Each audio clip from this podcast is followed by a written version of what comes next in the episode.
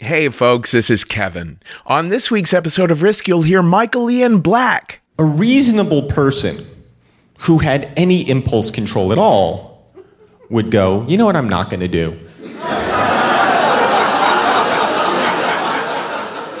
That and more. But before that, boy, do we have a lot of live shows coming up. Holy cow, we are really back with Risk Live. You can catch Risk in Los Angeles on April 12th at 7 p.m. Pacific Time at Hotel Cafe. Then on April 21st, Risk is back in New York at Caveat on the Lower East Side at 9:30 p.m. Eastern and in May we are in Portland, Oregon on May 6th and in Seattle, Washington on May 7th. Now, tickets for any of those shows are always at risk-show.com slash tour.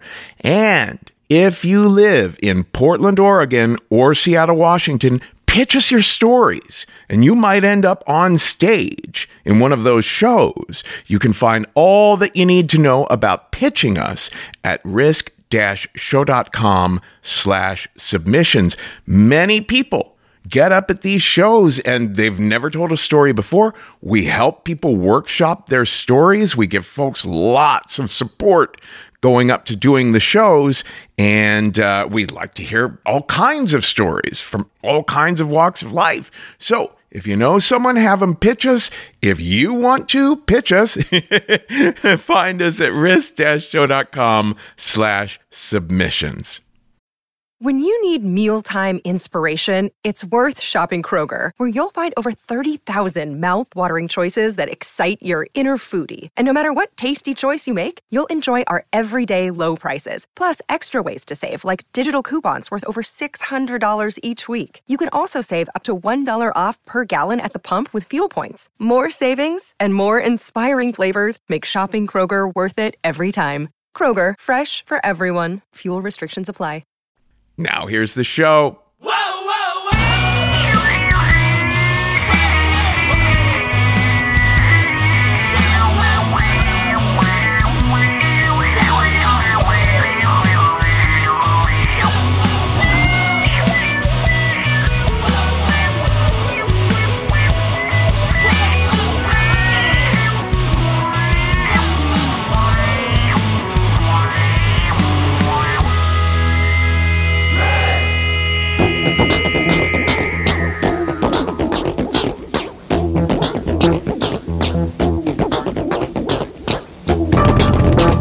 Hello, kids. This is Risk, the show where people tell true stories they never thought they'd dare to share. I'm Kevin Allison. This is Brian Eno and David Byrne behind me now. And we're calling this week's episode Self Esteem. We could also call all of my therapy sessions that. Well, what should we talk about today? It's always a good time to focus on self esteem. One thing I am feeling better about lately is being able to do these live shows again. Just the process this morning of reaching out to people in Seattle and Portland to ask people to pitch us for our May shows coming up there.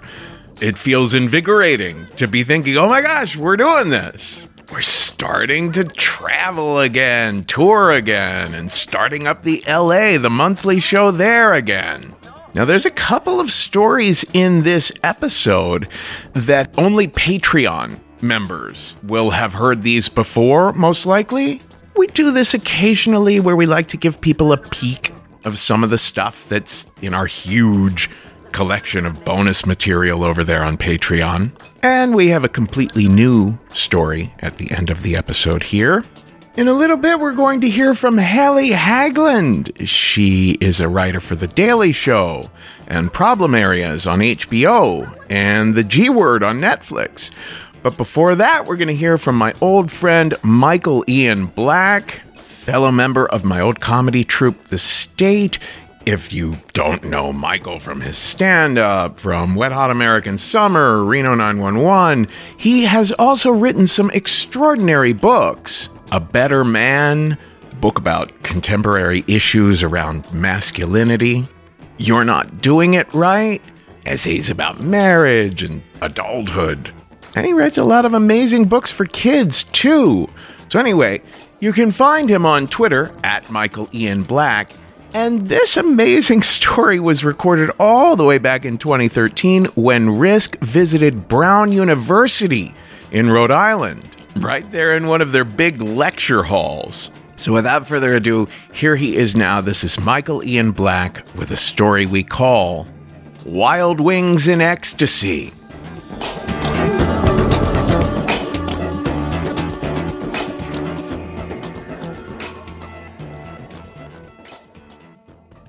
My story uh, is really about shame and so many levels of shame, an almost unbelievable amount to me that I would willingly subject myself to such shame, but I, I did. Very recently, within about a month ago.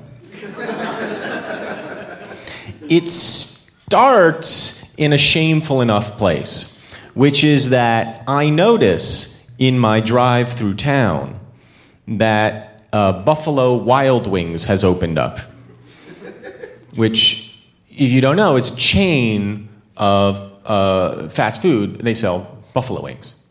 And I think to myself, I'd like to go to that place. Shame. About a week later, I'm home, and I think to myself, now would be the perfect time to go to Buffalo Wild Wings.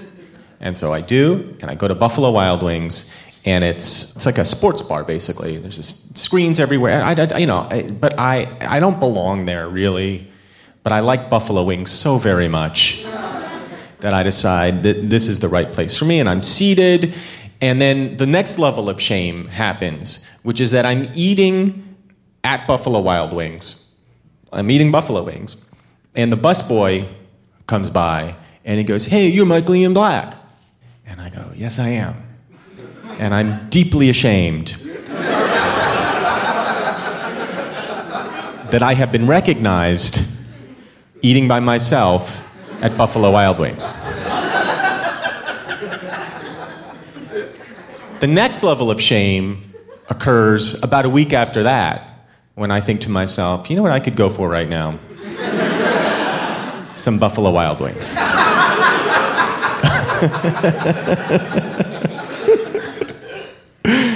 but I'm thinking to myself, I can't go because there's a chance that busboy will be working there and he will see me eating there for the second time in a week and go, that fucking loser from TV is eating at Buffalo Wild Wings again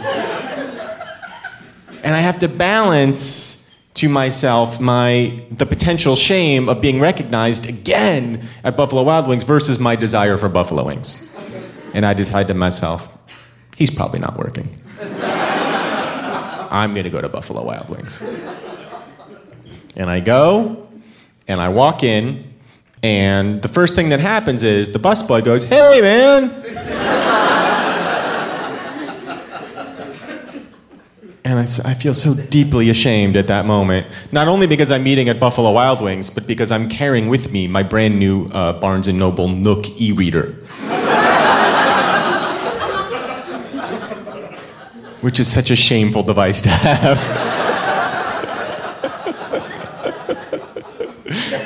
and worse, I'm reading The Hunger Games on it, which is just a book for teenage girls. I'm sitting there, and not 90 seconds after I'm seated, the busboy comes up and he goes, Hey, man. And what I hear him say is, Do you eat bugs? And I'm, I'm like, that's, I don't want, you know, I don't want to hear that question when I'm sitting at Buffalo Wild Wings. Do you eat bugs? Because that really sounds like a warning to me that maybe I shouldn't be at Buffalo Wild Wings. And I say what anybody would say. I say, What? And he goes, Do you need drugs? I'm like, What the fuck are you talking about? He's like, because I follow your Twitter feed, and I have a pretty active Twitter feed. And occasionally on my Twitter feed, I make jokes about, hey, wouldn't it be great, because I'm traveling around all the time, if after the show somebody gave me some ecstasy or something like that? Jokes. Officer, jokes. it's never happened. Nobody's ever given me, and I don't really do drugs. Not for lack of appetite, but just for lack of opportunity. I'm a middle aged man who lives in the suburbs. Like, where am I gonna, you know, I'm not gonna hang out at the high school and be like, you know, you wanna fucking.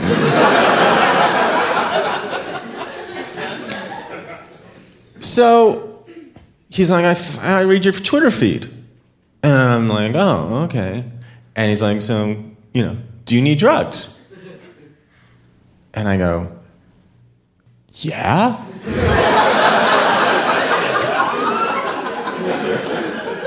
Why not? You know? Shame. and he's speaking at like full volume. He's like, so what do you need? Do you need like ecstasy or do you like what? You know, I'm like, yeah, sure, yeah, yeah. I'm like, that'd be great. And he goes, all right. And he writes down his number and his name on a cocktail napkin from Buffalo Wild Wings. slides it across the table to me. And I take it. And then he goes about his business. And I read The Hunger Games and enjoy my buffalo wings. Thinking to myself, I am never going to call this guy. How could I? That would be absurd. Less than a day later, I call him. I don't call him though, because I don't want to talk to him on the telephone. There's just no way, but I text him. I have the texts. the shame in these texts is unbelievable from both ends. It starts with me going, Hey, it's Michael Ian Black.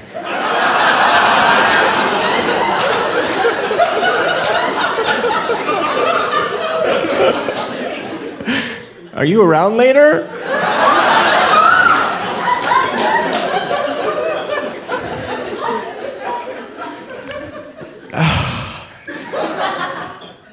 he responds, Just got out of work. I'm at the mall getting some drinks.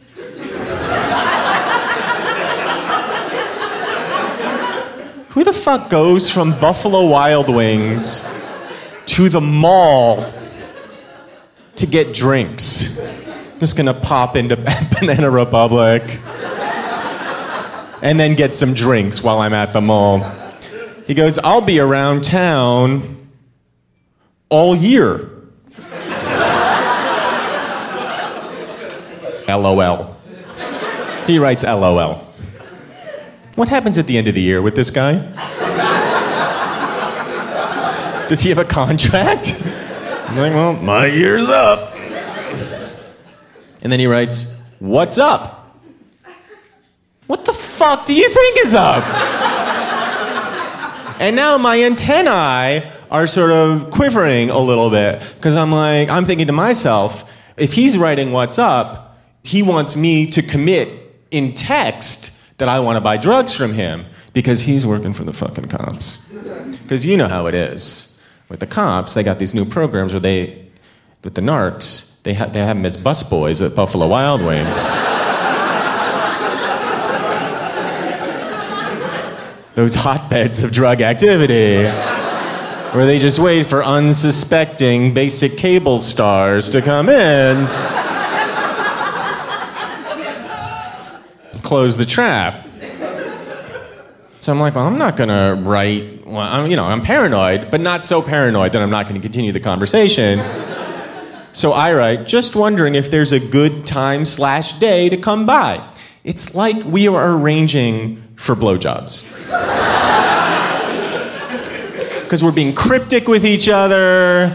It's very blowjobby, you know what I mean?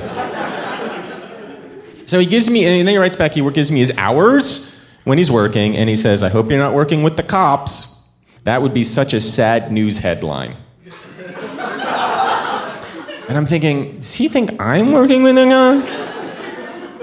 Like, I'm best known for like being on VH1. Like, it's so unlikely that VH1 is inserting narcs with the cops, and they're like. So, then he writes something which really depresses me. He writes, You're good for the money? and I know I can't keep a television show on the air. I know that. I am forever getting canceled off the television. But, buddy, I'm good for the money. I eat at Buffalo Wild Wings. I'm pretty sure I'm good for the money. He writes, Hey, I found some E and mushrooms. LOL. Would either of those interest you? I write, Sure, I'll take both. Because I'm like, when am I going to get this opportunity again? So we arrange to meet at the Buffalo Wild Wings. Because that's our place. And I'm like, I'll just come to the parking lot and we can like conduct our business transaction there. And he's like, park around back. I go, all right. So at the appointed time and day, it's a Monday. Drive to Buffalo Wild Wings, and I drive around back, and then we sort of text each other, and he writes, I'm in Buffalo Wild Wings right now. And now I'm worried there's like a sting operation. I'm going to walk into Buffalo Wild Wings in the middle of the afternoon, and I'm going to get gang tackled by cops, and Chris Hansen is going to be there. and it's going to be horrible. So I'm like, why don't you come outside? So he comes outside, and I sort of watching him through the rearview mirror, and he's like this, and he's sort of looking around, and I get out, and I'm like, like that. And, and you know, it's just so sad and shameful the way we're conducting ourselves. So he's like, "Where do you want to do this?" And again, it's like it, I'm like, "Let's do it in our car." And it's so blowjobby the way we're talking to each other. We get into the car, and I'm like, and, I, and I've never bought drugs before from somebody. You know, I don't know how to do this, and I don't know what the etiquette is. And I'm like, "So what's up?" You know. Now I'm being that cryptic. You know, I'm like, "How are you?" you know. He's like, "Yeah, I broke my wrist." And he's got a big cast on his wrist. I'm like, well, how did that happen? Snowboarding. It's like, yeah, now I can't even work at Buffalo Wild Wings anymore. And I'm like, yeah, you can't. And he's like, so, I'm like, so, and he's like, I got the stuff. And I'm like, okay. And he's like, it's 80 bucks. And I go, okay. And I take out my wallet and I show him I have like all these 20s in there because I just gone to the bank. I'm like, oh, let me just get four of these for you because I'm good for the money. and we conduct our business. And he gives me the things. And then he goes uh, back into Buffalo Wild Wings uh, with his friend. And as I'm driving home, I get a, a follow up text from him that says, Did I tell you about my prison internship?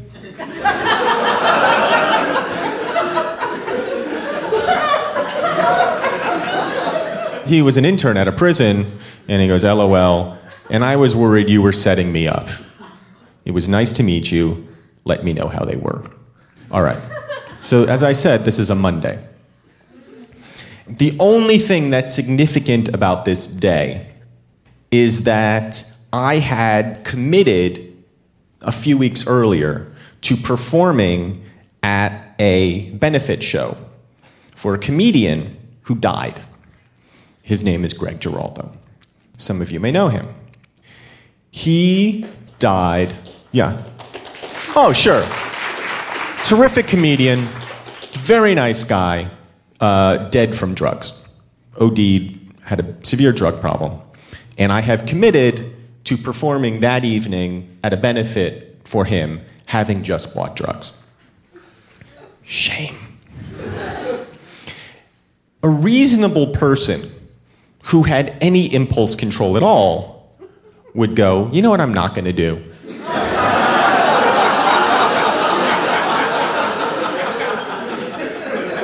I'm not going to take drugs right before I go on stage at the Greg Giraldo show. Both for professional reasons and for just good etiquette.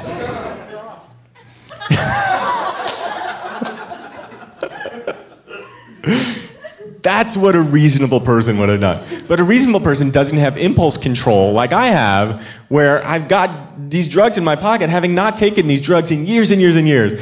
And I'm like, well, I can't not take the drugs because I have them.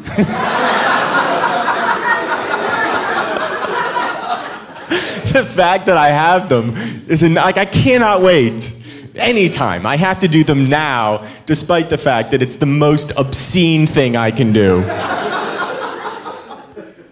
so I'm trying to like time it in such a way that it won't totally fuck me up as I'm performing at the Greg Giraldo benefit.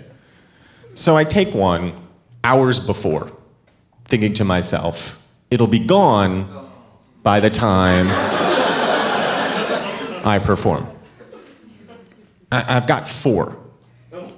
I do, uh, I do not take all four. I'm telling you right now, I do not take all four. I take it and I'm by myself in my house because I can't not do it. And it's pretty good. Not great, pretty good. And I'm like writing friendly emails to people I haven't talked to in a long time.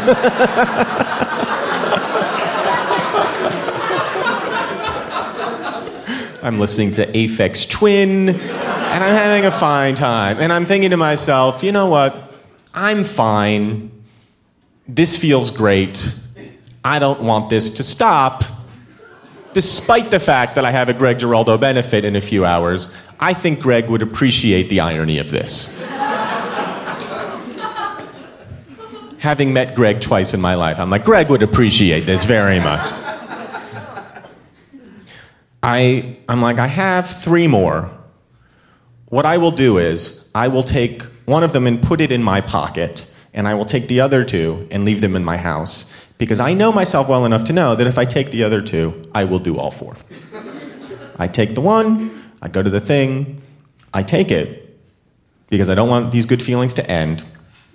I'm on stage performing for the Greg Giraldo audience who I think is largely friends and family. It's a very poorly attended event, all of whom know that he died from drugs. And it, it's, I feel amazing.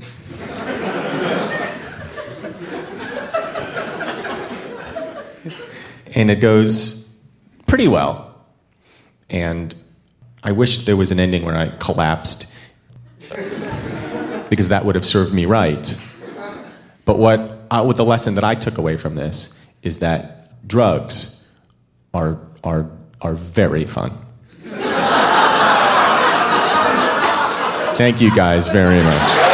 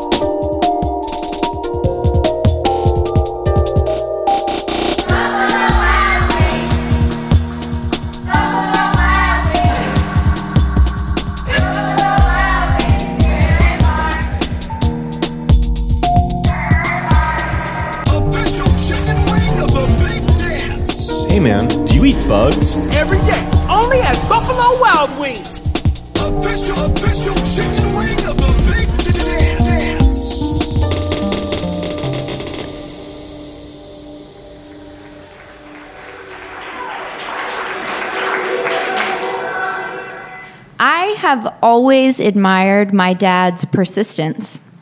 I think my dad's persistence isn't just a virtue, it's sort of a necessity. He's like five eight, and he has these skinny little bird legs and he sort of walks with a hunch. And um, he's deaf from fighting in Vietnam, uh, which I don't exactly get because he was in the JAG program. So you're just a lawyer? but uh, that's his story. Um, So growing up, my brother and I used to like to put our hands in front of his ears so his hearing aid would go, and he would yell, Hey, knock it off! But because of his hearing, he can never really gauge how loud his voice should be. So he always winds up talking so low that you can't really understand anything that he's saying. In a crowd, you'd miss him entirely if it weren't for the incredibly short purple running shorts that he really likes to wear when he's off the clock. so I think without my dad's persistence, he never would have survived trying to become a judge. So at 63, my dad was a lawyer at a firm that he had started exactly half of his life ago. And over the years, the firm had grown into this well known Denver staple for um, democratic causes. They did a lot of pro bono cases, they worked with legal aid, a lot of bleeding heart liberal stuff that I don't really remember the details of because during most of those years I was a teenager and cared exclusively about how I looked and Tori Amos. But the firm's political affiliation was never really a problem until my dad told his partners that he was going to go for a judgeship. And in Colorado, the governor has final say in all judicial appointments. And at that time, our governor was Bill Owens, who was like a Republican, Republican. Um, so my dad spoke to his partners, and, you know, these guys, good friends for years, told him he didn't have a chance, that he was foolish for trying. And, you know, my dad talks about it now, and he said, I knew it wasn't foolish to try. You know, it was hard, but that didn't mean I shouldn't try. And you know, that's sort of what he expects out of everyone. When I was a senior in high school, he finally got me a car. It was an 83 Toyota Celica. I don't know if you guys are familiar with those cars. They have the lights that go like this when you turn them on. Um, but it was uh, also a stick shift. And I had never driven a stick shift. So that night, on the icy streets of our neighborhood, he gave me a crash course that involved a lot of stalling and, like, maybe a little crying. and then at the end, he said, All right, you're on your own. Good luck getting to school tomorrow. and, you know, I think he has sort of this sadistic need to make people do things that they don't really think they can do. But it's like, it's good to be challenged like that because the next day I did make it to school alone. It took me an hour and a half to drive three miles, but I made it to school alone. I don't know what it takes to become a judge in most places, but in Colorado, it's like taking a spinning class. Like at first, you think, oh, it's it's a stationary bike. You know, the piece of equi- exercise equipment so easy that like even old people can use it. And then, you know, a third of the way through, you kind of just wish you'll die so that you don't have to finish the class. so. The first thing you have to do to become a judge in Colorado, you just have to fill out an application. It's totally simple. And then, politically appointed nominating committee goes through all the applications and hundreds of them and selects 10 top candidates. And then they interview the 10 candidates and pick their favorite three. Those three meet privately with the governor, and he makes the final call. So my dad made the top 10 no problem, and then the list of three. And then the day before his private meeting with Governor Owens, his firm sued the governor.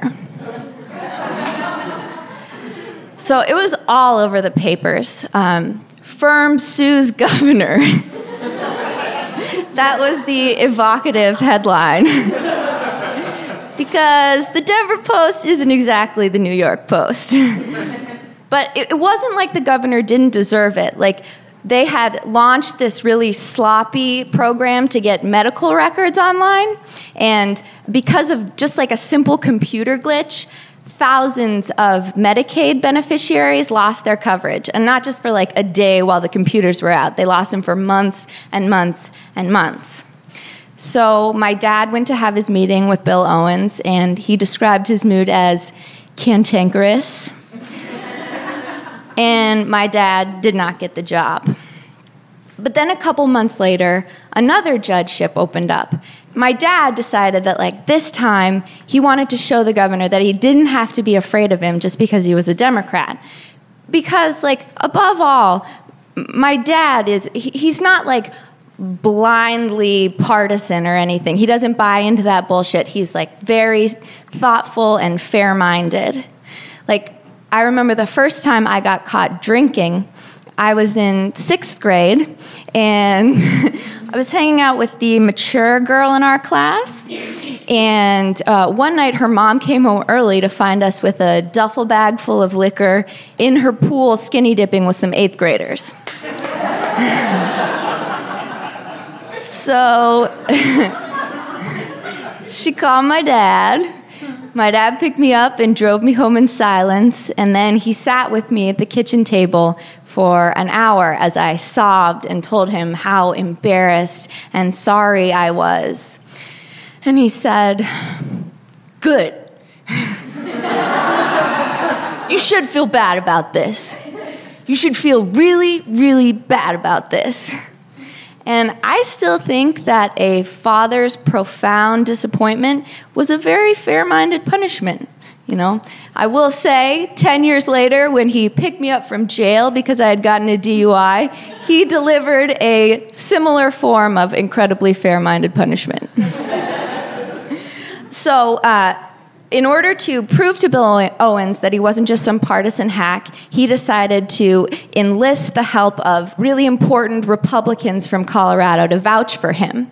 So he started calling up conservatives that he didn't even know to introduce and make a case for himself, hoping that they would pass on their positive impressions to the governor. He wound up getting a recommendation from the governor's personal counsel. He had lunch with the head of the Chamber of Commerce and nailed down his support. And he even uh, won the favor of the Republican who runs the National Western Stock Show in Colorado. I'm not sure if you guys are familiar with this, but in Colorado, it's an incredibly big deal. Everybody goes, it's a festival once a year. You can see guys riding on bulls and children riding on sheep. And if you want to buy any livestock while you're there, it's there, it's available. So, like, the head of the stock show is the ultimate get. I knew how the uncomfortable this made him to call up all these people and tell them how great he was and why they should support him because my dad really isn't one to sing his own praises because he's not really one to sing anyone's praises. but again, my dad made the list of three. And again, he had his meeting with Bill Owens. And again, Bill Owens said, I don't think so. So then, fast forward a few months, and the third judgeship opened up. And this time, my dad wrote the governor before his interview and said that he knew he was probably never going to appoint him, but that the governor's staff had always been really kind to him and really dealt very fairly with him. And, you know, he just wanted to thank him for that. Bill Owens actually wrote back and he said, You know, Norm, you're a real classy guy. And then he rejected him a third time. so when Owen's term ended, he was succeeded by Bill Ritter, who was a Democrat. And my dad was the first judge that Bill Ritter appointed. And it was a really exciting time. I remember I flew home for the swearing in ceremony, and it was felt like all these important Denver people were there. Even the celebrity news anchor Bertha Lynn had showed up, which felt like a very big deal. The only thing that slightly colored the day was when this guy came up to me and he said, Hey, do you remember me? And I said, I don't think so. And he said, How's your DUI lawyer? so I guess you sort of scrubbed those faces from your memory. But after the ceremony, my dad showed us his new courtroom, and he let me and my brother sit on the bench and bang the gavel that my mom had given him as a congratulatory present. And then he yelled, uh, This whole court is out of order, a lot.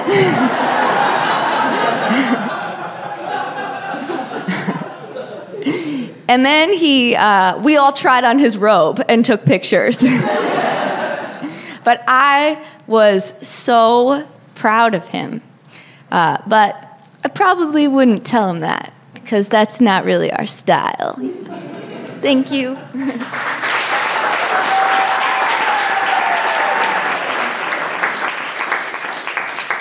Hallie and I talked about her story before the show, but she didn't tell me that celebrity news anchor Bertha Lynn was going to be in it. um,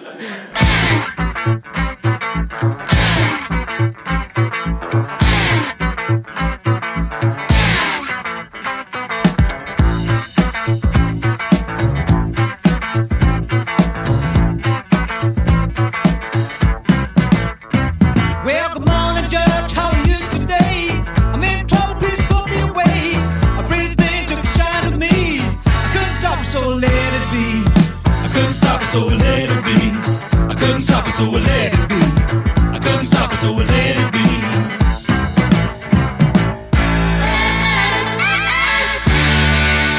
This is Risk. This is 10cc behind me now, and we just heard from Hallie Haglund, who you can find on Twitter at Hallie Haglund. And before that, a little interstitial by our editor, John LaSala.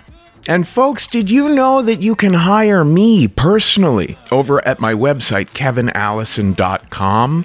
I help people prepare solo shows or artist statements or prepare for job interviews. Sometimes help people start off with their podcasts, you know, do consulting around that or prepare some of the chapters of their memoir uh, prepare for a wedding toast. Sometimes people just want to chat with me about where they're at in their kink exploration or making a creative, you know, a shift in their creative life.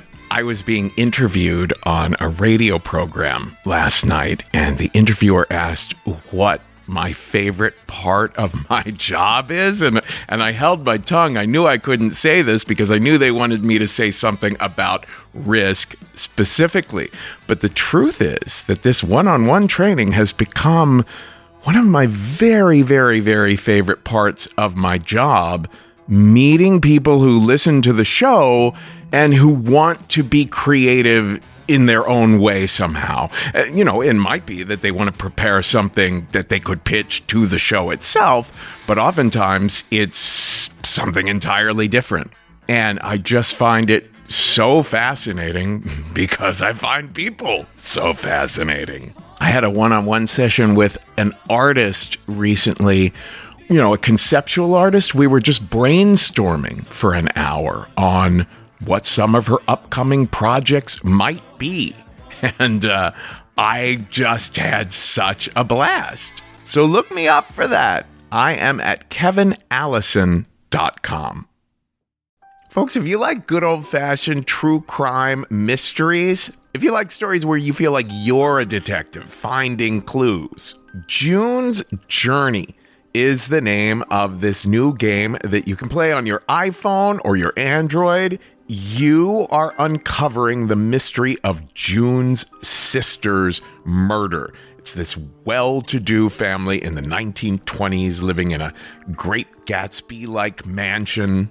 Each scene uncovers new aspects of the story. Some parts are in New York, some parts are in Paris. There's all kinds of objects you're finding and trying to assess whether they're meaningful or not you collect information, filling out your own photo album, and you're keeping track of all the characters. There's romance, there's scandalous family secrets. It feels like a really fun play or movie. And I've only made it through like five scenes, but I am told you could crack the case. All you need is an internet connection and downloading on iOS or Android. So discover your inner detective when you download June's Journey for free today on iOS and Android.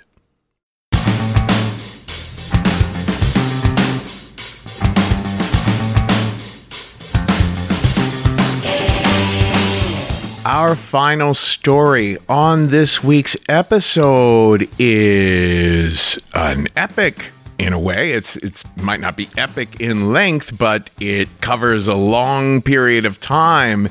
And Dioselin first approached us about doing this story a long time ago.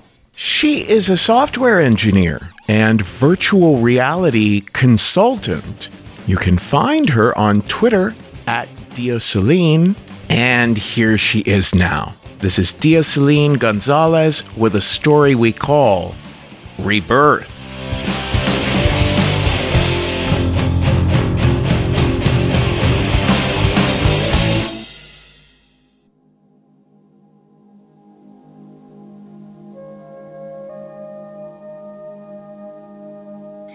Around 2010, when I still had Facebook, I get a notification that it was Cesar's birthday. Cesar is a friend from college, a really good guy. I write a message on his wall, and when scrolling down, I see that he also has a message from Carla. Carla is a former classmate of mine from high school. I realize that the two of them know each other. Holy crap, I got nauseous, and this feeling lasted for at least three days. Let me go back to 1986. I am 10 years old and I am in fifth grade. I grew up in a small suburban town in Venezuela. And all my life, I attended this very small Catholic school. So I knew all of my classmates since we were four years old. I was a very quiet and shy girl, an excellent student. And I didn't have a big group of friends, but it didn't matter. I was very happy being this under the radar lonely girl. Now, my parents bought me a journal. It was all pink. The covers were padded, so it was very satisfying to touch. The pages were also all pink with hearts of all different sizes. I loved it, so I carry it with me all the time. I would put it in my backpack. Now, sometimes at home, I would have this outburst of anger and frustration. I don't know why. And I would start punching the walls and the closet. I didn't know it at that time, but this was because of my situation at home. I realized after years of therapy. At home, my father was molesting me and my mother was ignoring me. But at that time, without knowing the source of this anger, I directed it towards the nuns and the Catholic Church. I would write things in my journal like, fuck the nuns and the Catholic Church. The teacher is a puta, the teacher is a whore, and so on. One day in class, we're doing a group activity. My team finished early, and so we started chatting. I told them about the poetry collection. At the end of my journal, on the very last pages, I would copy poems that I found in the library. And I was also writing my own poems with teenager topics like the meaning of life, finding love. so we got very excited about the journal. I took it out and we were looking at it. We were so into it that we didn't realize the teacher was approaching us. One moment, we were all looking down, our heads all together in a circle. And the next moment, we're looking up at the teacher standing next to me with the journal in her hand. She didn't say anything. She just turned around, walked away, and put the journal on her desk. My chest started hurting. I was breathing really fast. Even my stomach was hurting. I was having a panic attack. Moments later, we are this time in, a, in another subject and doing an individual activity. I couldn't concentrate because I could see my journal on the desk. I could almost reach and grab it, but I wouldn't. So the teacher comes to her desk. She sits down, leans back on her chair, and starts reading my journal. I started trembling. My hands were shaking. I couldn't hold the pen or even write. I don't remember what I was doing in the exercise. This woman was tall. She had hair to her shoulders. It was brown. She didn't dress very elegantly. Sometimes she would use a staple gun to staple her jeans when they were too long. Well, when she's reading the journal, I see her smiling. And I'm like, why? Is she laughing at me or is she smiling like sarcastically when adults tell children, hey, little kid, you are in so much trouble? Again, she doesn't say anything, just gets up and leaves the classroom with my journal. She left the door open, so I was able to peek and see her in the hallway calling other teachers and nuns and passing my journal around. I couldn't hear what they were saying, but then at one point, teacher Elena says, Tenemos que expulsar a esta muchacha inmediatamente. We need to expel this girl immediately. Moments later, then, a nun is calling my name and escorting me downstairs. It was a dark room. I remember one or two lights, and they were dim. I remember seeing mostly the silhouettes of their faces. We sat around this long rectangular table, and the trial begins. What do you have to say for yourself? We read everything. And I replied mostly with monosyllables yes, no, I don't know. They brought witnesses. One by one, they paraded the girls that I mentioned in my writings. And it was innocent things like Andrea taught me this song. But they wouldn't tell the girls. They would ask them, Confiesa, leímos todo lo que ustedes hicieron juntas en el diario. Confess, we know what you did together because it's in her diary. And the poor girls were just crying their hearts out and saying, I didn't do anything. By the way, I didn't cry. I think that's because I was dissociating. I realize now as an adult. I remember not feeling the pressure of my body on the chair or my arms on the table. And I guess I also had some sense of pride because I was telling myself, Dioselin, don't cry. Don't give them the satisfaction. The nun that was presiding the trial at one point asks me to stick out my tongue. And when I do, she goes, Ugh, it is green. It is dirty. And this is because of the devil inside of you and all the sins that you've committed. Can you see? She asks the other teachers. And they go, Ooh, yeah, it's even putrid. And even to this day, I I have almost an obsession. Almost an obsession about scraping my tongue when I brush my teeth. And I'm very sensitive about bad breath. At the end, they tell me, out of the goodness of our heart, we're not going to expel you, but you are suspended for three days.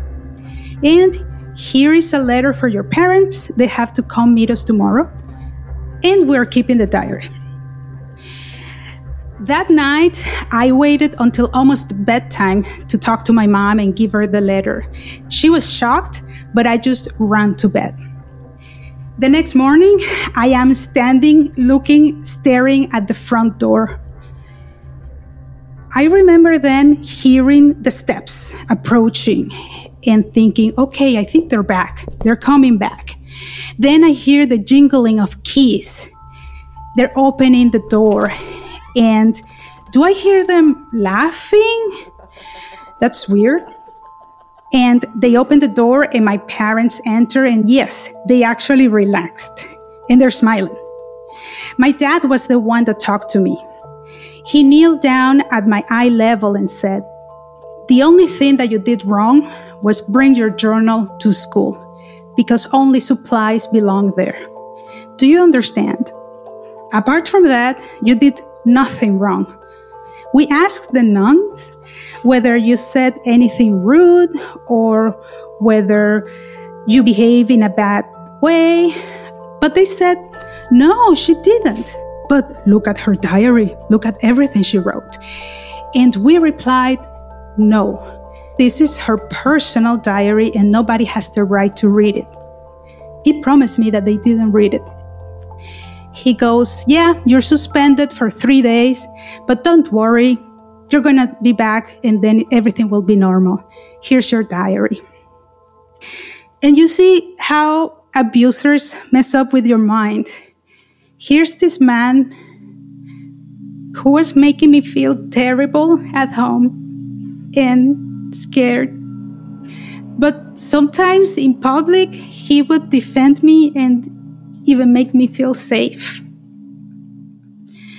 The first time I realized that things had changed was when I, after three days of suspension, go back to school and ask the boy sitting next to me, Luis, if I could borrow a pen or pencil or something like that. And he says, no. My mom told me not to talk to you or let you touch my things because you're a sinner and you're going to hell.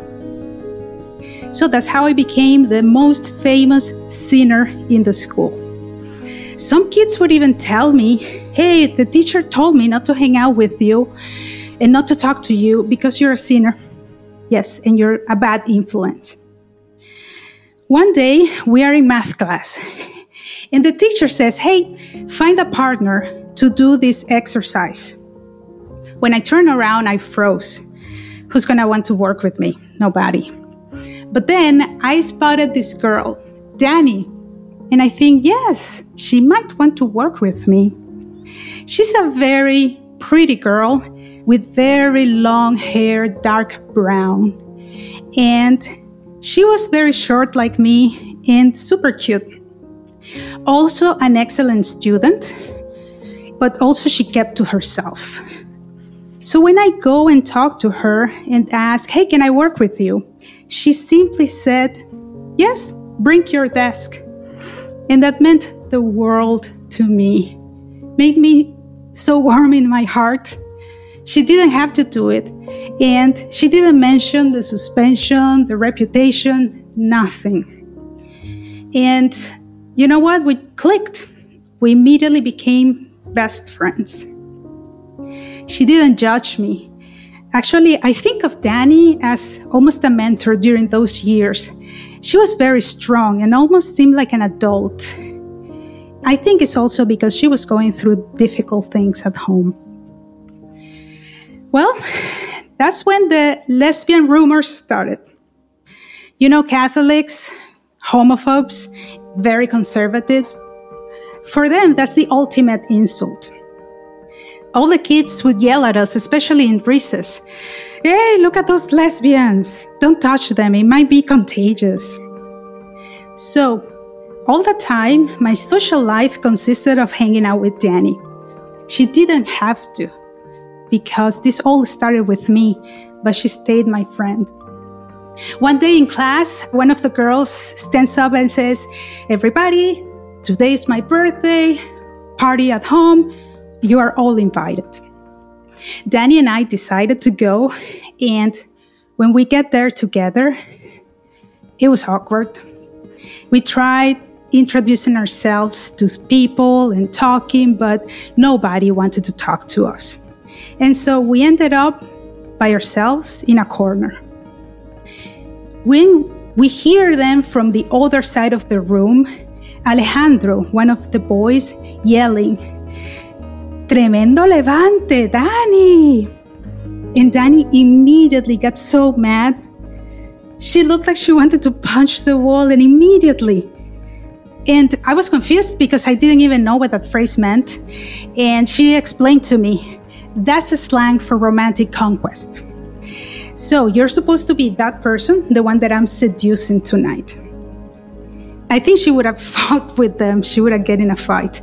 But we just decided to leave. And instead of being angry, I felt profoundly sad because Alejandro was my crush since I was four years old. He broke my heart that night. year later, in sixth grade, the teacher calls me aside and says, Dioselin, stop doing what you're doing in the bathroom with Danny, or I will make sure to expel you. And I go, What do you mean? And she says, Don't pretend that you don't know what I'm talking about. You and Danny are masturbating each other in the bathroom. What happened was that the name calling and the bullying was so much that Danny and I looked for places to hide. At first, we would go to the chapel because nobody goes there, nobody prays. But the nuns realized that people were sneaking and started patrolling the halls. So instead, Danny and I would go to the girls' restroom and hang out by the sink. Whenever we would hear girls approaching and entering, we would run and lock ourselves in one of the stalls. We were naive and didn't realize that the girls could see our feet together, and that's when they started the rumors, and this all spread around school. This all continued through high school. I even tried talking to my mom once. I told her that I was feeling really bad. I was trying to tell her that I was depressed. I didn't know that word at a time as a teenager, but I was trying to tell her how much I was hurting inside from the bullying in school. And I asked her to transfer me to another school. Her reply was, Dioselin is not that bad. It's not really. Everybody goes through difficult things in school. This school where you're going is the best one in town, so I don't want to take you out of there.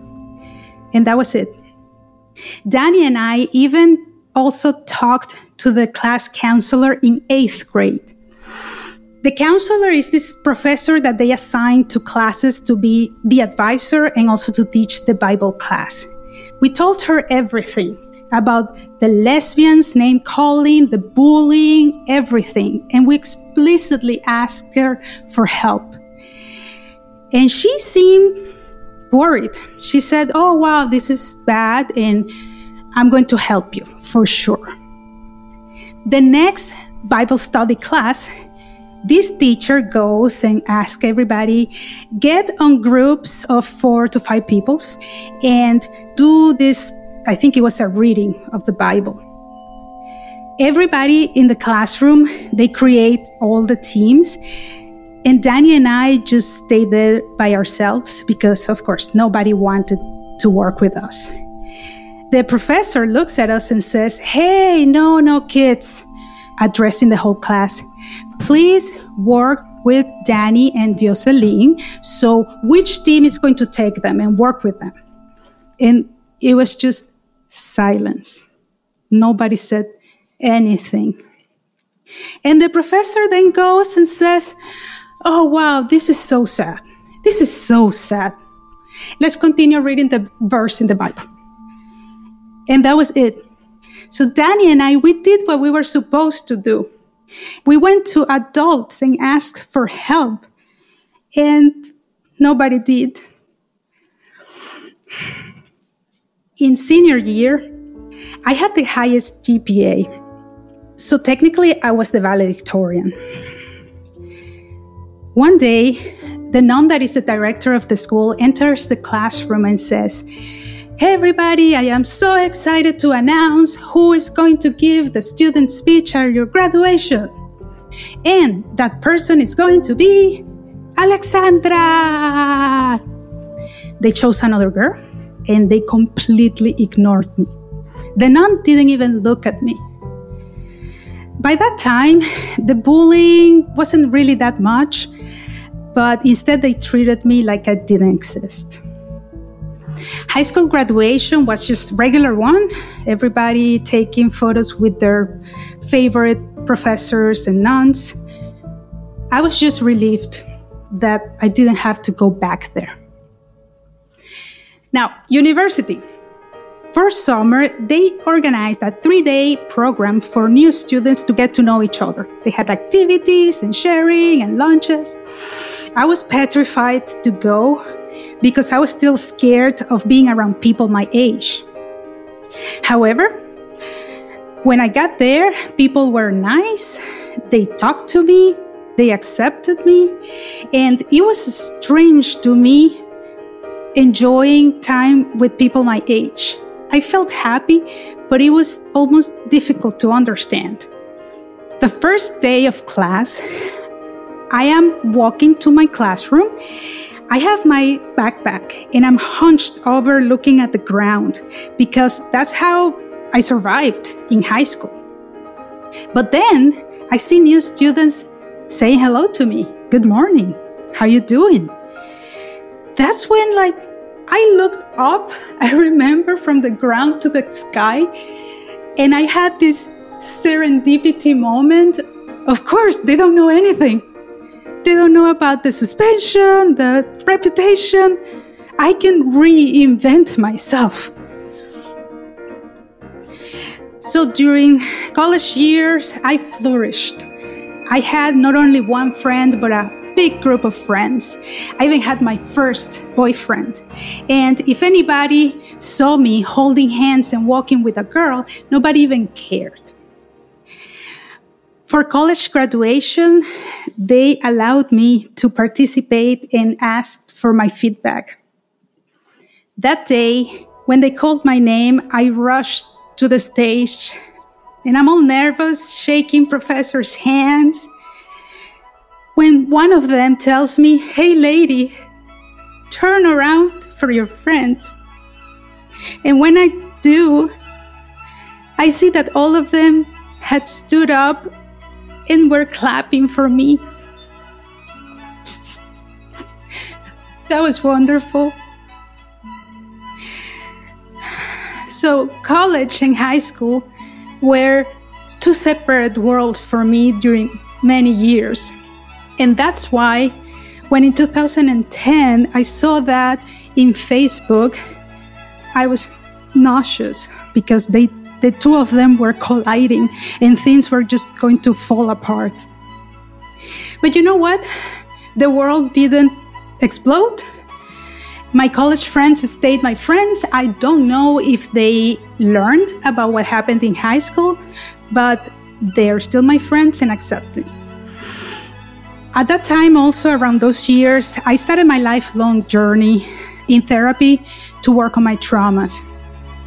And then one day I realized that I wasn't really reinventing myself in college. Instead, I was allowed for the first time to be myself. And if you're curious, Danny and I are still friends. A couple of years ago, we met in Bogota, Colombia, and we're walking in the streets, having fun together, remembering our great time that we had together. When Danny says, We should get a tattoo. And I loved the idea. We had the same tattoo in our arms. We went through a lot of difficult and traumatic events all those years. However, the one thing that came up from it that was wonderful is this friendship 35 years of being friends with Danny.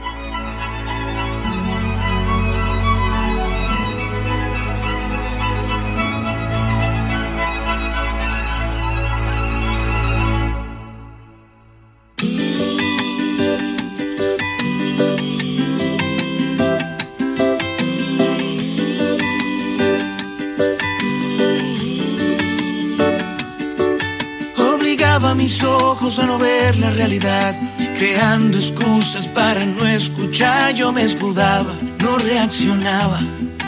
Pero tarde o temprano me tenía que marchar. Y mi madre me ayudó, al vacío me lanzó. Me dijo, mi negritas con buena intención. Yo soy tu madre y quiero verte volar alto y no lo harás si te tengo entre mis brazos. Y yo decía, ¿cómo carajo se hace esto? Dejar mi casa, mi familia respeto.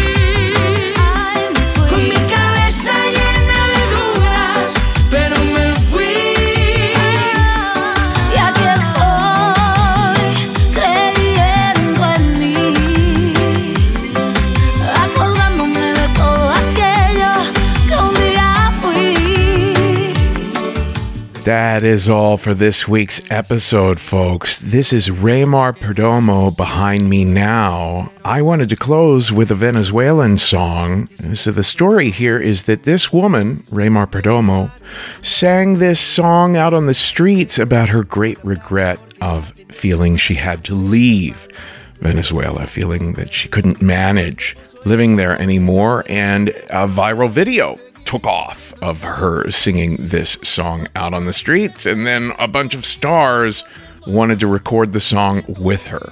The song is called Me Fui or I Left.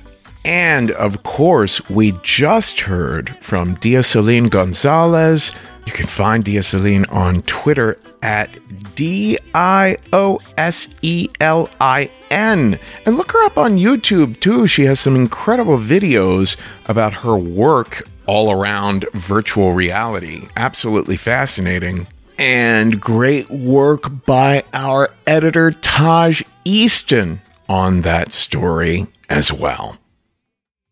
Folks, like I said earlier, those first two stories on this week's episode were originally available pretty much just to people over at patreon.com slash risk, which is where we have about 150 bonus stories and all kinds of check ins. There's about 60 of those. There's so much wonderful content to be found if you support the show over at patreon.com slash risk. And if you want to make a one-time donation, that is at paypal.me slash risk show. Now, you should also check out our school at thestorystudio.org all kinds of workshops in storytelling for business, storytelling for performance, storytelling for personal growth, and there's our custom tailored storytelling workshops for small businesses, big businesses, uh, creative teams. All of that can be found at thestorystudio.org. And of course, check out our site. Risk show.com is where you'll find the tables of contents of every episode, where you can find the artists, the musicians. You'll also find out how to submit your pitches to us there and where our next live dates are happening. That's at risk show.com. You can also follow us on Twitter and Facebook and Instagram at Risk Show. Folks, today's the day take a risk.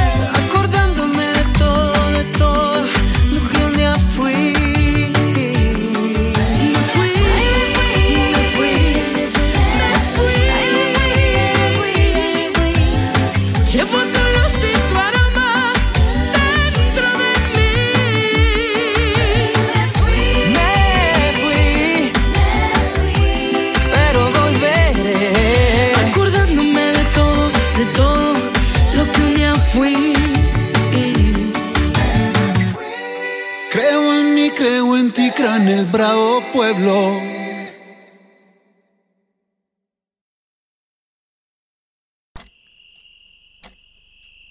So I'm here in my kitchen and the power's out, but it's like a brownout. So the appliances are like switching on and off. Like this switch doesn't seem to do anything. Oh, there. That was a Cuisinart. It's annoying because I have to finish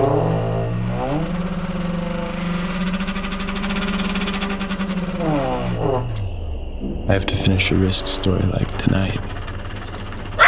I have this old wind up flashlight kind of thing. I'm gonna have a walk around and take a look at some of this stuff.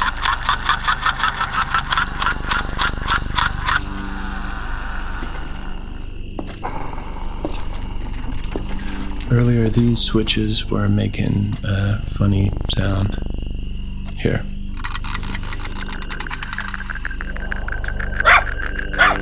Let's go into the bathroom here. Say my bathroom and laundry room.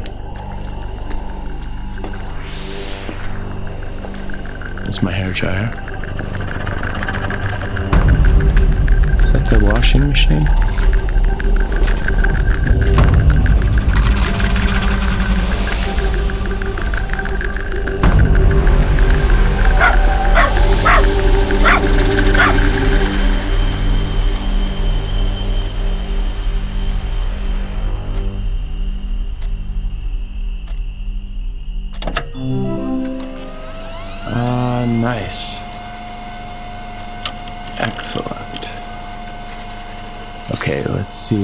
Going on in Old Farmville. Oh, uh, Kelly tweeted Isn't it so annoying when you want to go to Starbucks, but the line is just so long? OMG, why? Yes. I think I'm gonna retweet that actually.